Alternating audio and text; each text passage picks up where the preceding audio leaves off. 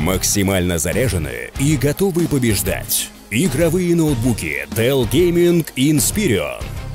Ссылка под роликом.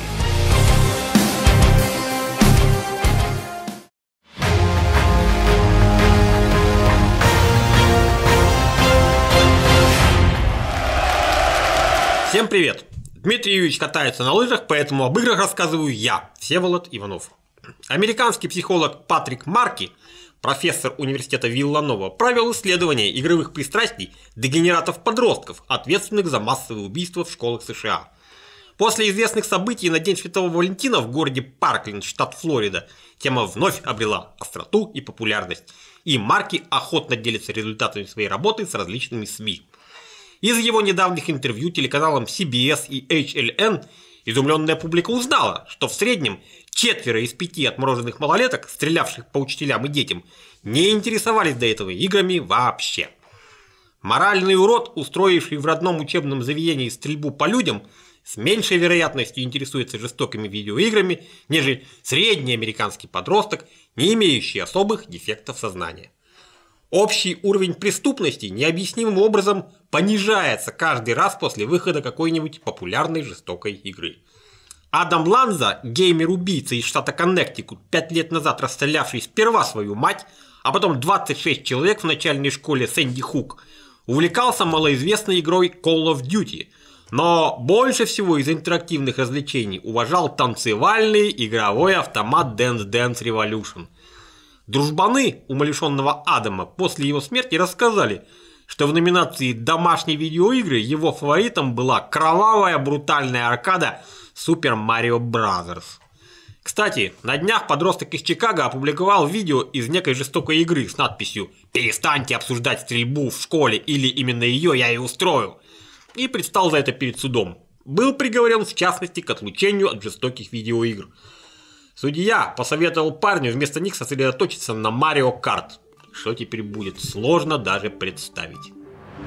Electronic Arts наконец определилась с тем, как будет выглядеть и от чего будет зависеть прогресс Игорька в многострадальный Battlefront 2. Когда выйдет этот ролик, обновление с новой системой прокачки уже должно упасть на компы и консоли всех владельцев шедевра. По большому счету, возмущенная общественность добилась именно того результата, которого хотело большинство. Звездные карты, необходимые для апгрейдов персонажей, пушек, кораблей и прочих игровых сущностей, теперь не падают из лутбоксов, а приобретаются за очки опыта. Если у вас достаточно очков опыта для получения уровня, вы получите очко навыка, которое можно применить для разблокирования или апгрейда звездной карты на ваш выбор – сообщает Electronic Arts. Сами лутбоксы теперь, во-первых, не принадлежат продаже, а выдаются за всякие достижения. Например, как призы за систематическое посещение игры и за всякие другие героические поступки. Во-вторых, лутбоксы категорически не содержат ништяков, помогающих нагибать и доминировать. В них осталось только то, что не влияет на геймплей, например, эмоции. Костюмов в лутбоксах тоже не будет. Их завезут в онлайн-магазинчик игры только в апреле. Вот так завершился главный игровой скандал прошлого года. Безусловно, он окажет влияние на механики и монетизации многих других проектов, особенно в случаях, когда игру надо приобретать за полный ценник. Например, в следующий Battlefield лутбоксы, по слухам, сразу будут содержать только декоративные прибамбасы. Второй круг ада ни издателю Electronic Arts, ни разработчику DICE не требуется. Трилогия игр про Ведьмака, как известно, объявлена завершенной. Студия CD Projekt Red, игнорируя мольбы фанатов, не делают никаких объявлений ни о сиквелах, ни о приквелах, ни о дополнениях, ни даже о спин -оффах. И вот, чтобы немного утешить страждущих, поддержать форму, а заодно подзаработать, Ведьмак Геральт подался в гастарбайтеры – Недавно Мартин Момот, начальник отдела по связям с общественностью CD Project Red, разместил в Твиттере интригующий вопрос. Что если Геральт впервые выйдет за пределы вселенной The Witcher и появится в одной из игр этого года? Высказывались разные теории, где же может появиться Белый Волк? Например, были версии, что он найдет себе занятие по душе в Monster Hunter World, а то и в Final Fantasy 15. Были и верные догадки. Например, зарубежный сайт GameSpot высказал совершенно правильное предположение, согласно которому Геральт появится в файтинге Soul Calibur 6 от Bandai Namco. Японское издательство, во-первых, имеет устойчивые профессиональные связи с создателями игр по вселенной Фантаста Сапковского, а во-вторых, обожает стравливать родных персонажей своей игры про вооруженный мордобой с гостями из других игр и фильмов. Прошлых частях Soul Calibur уже отжигали действующие лица Звездных войн и The Legends of Zelda. Судя по выпущенному на днях трейлеру, уверенно себя чувствует и мясник из Блавикена. Кстати, раз уж упомянул Monster Hunter, гастролер из другой игры появится и там. Правда, сроки пока не ясны. Зато уже известно, что это будет Данте из Devil May Cry. Команда моддеров Road to Liberty до недавнего времени посвящала время и силы благородному делу – переносу Fallout 3 на движок Fallout 4. Однако на днях объявила, что работы прекращены из-за юридических проблем – Оказывается, не найдено способов, позволяющих законно перенести в новую версию голоса персонажей. Копирование голосов Лиама Нисона, Маккольма Макдауэлла или Рона Перлмана может легко привести к судебному иску со стороны Беседа. А такой расклад в планах энтузиазмов не числится вообще. Была идея сделать полную переозвучку, но она признана дурацкой. Проходить третью часть серии без голосов голливудских звезд, как считают в Road to Liberty, смысла нет. Смешные люди – Поиграйте в русификацию. У нас многие уверены, что анал гораздо лучше убогого оригинала. Ну а если серьезно, решение странное. Ну, сделайте мод без правильных голосов, положите его в интернет. Кто-то пройдет и без помощи Рона Перлмана. Но на практике тут же найдутся умельцы, которые распатронят ресурсные файлы Fallout 3, вытряхнут оттуда записанные фразы и подключат к вашему шедевру – Уж лучше так, чем вообще ничего не выпустить.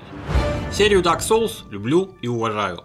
Огорчает одно. Вот смотришь какой-нибудь let's play ловкого юного геймера и понимаешь, что игра-то на самом деле простая.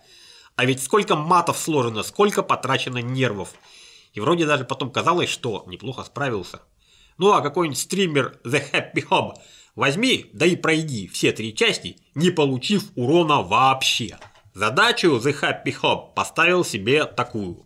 Игры проходились подряд, либо с первой части по третью, либо наоборот. Получать урон от падения или, например, ядовитых болот дозволялось. Но если запас жизни персонажа уменьшался хоть на единицу в результате взаимодействия с монстром, боссом или, например, ловушкой, все, приплыли. На колу мочала, начинай все три части сначала. Более того, даже использовать щит для блокировки неприятельских ударов или метательных снарядов стример-герой себе запретил.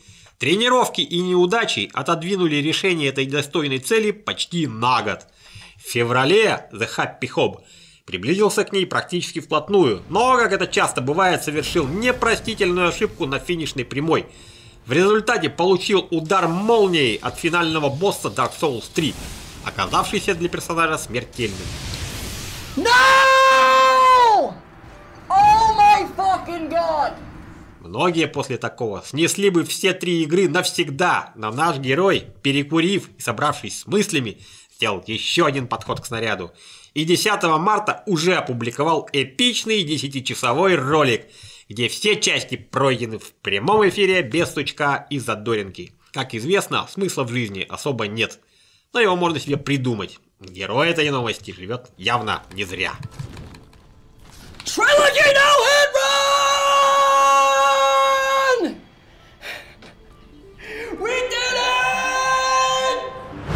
Предыдущем выпуске Опергеймер News Дмитрий Юрьевич рассказывал о проживающем в городе Санкт-Петербург владельце PlayStation по имени Сергей с никнеймом из букв B, L, Y и A. Новость заключалась в том, что Сергея внезапно отключили от сервиса PSM за нецензурность этого самого никнейма.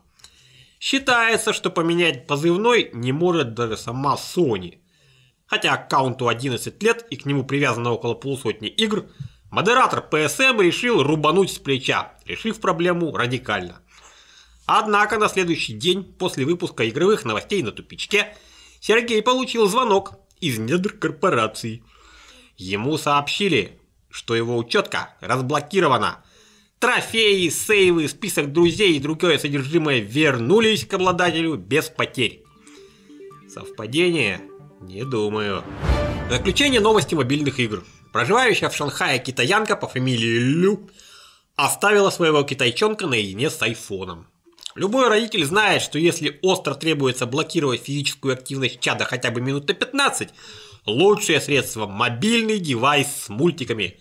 Однако, получив мобилу из очумелых ручек сынули, любящая мама обнаружила, что мобила заблокирована на 25 миллионов минут, а это приблизительно 47 земных лет. Дело в том, что Карапуз страшно увлекся мобильной игрой «Угадай код доступа», а операционная система Apple имеет свойство блокировать девайс, если этот код несколько раз введен ошибочно. Очевидно, если упорствовать и продолжать попытки, время блокировки уверенно растет. Ну а упорство юному экспериментатору было не занимать. В сервисе женщине предложили ровно два варианта, один прекраснее другого. Либо подождать буквально 47 лет, либо снести с мобилы все личные данные и начать с чистого листа. Пишут, что пострадавшая выбрала второй вариант. Я не могу ждать 47 лет и рассказывать внукам, что это была ошибка их отца, сказала нетерпеливая Лю. Зря она так. Отличный ведь подарок сыну на 50-летний юбилей. Все мамины секреты, о которых она уже и сама не помнит. На этой оптимистичной ноте позволю себе завершить. Удачных забегов во все подряд.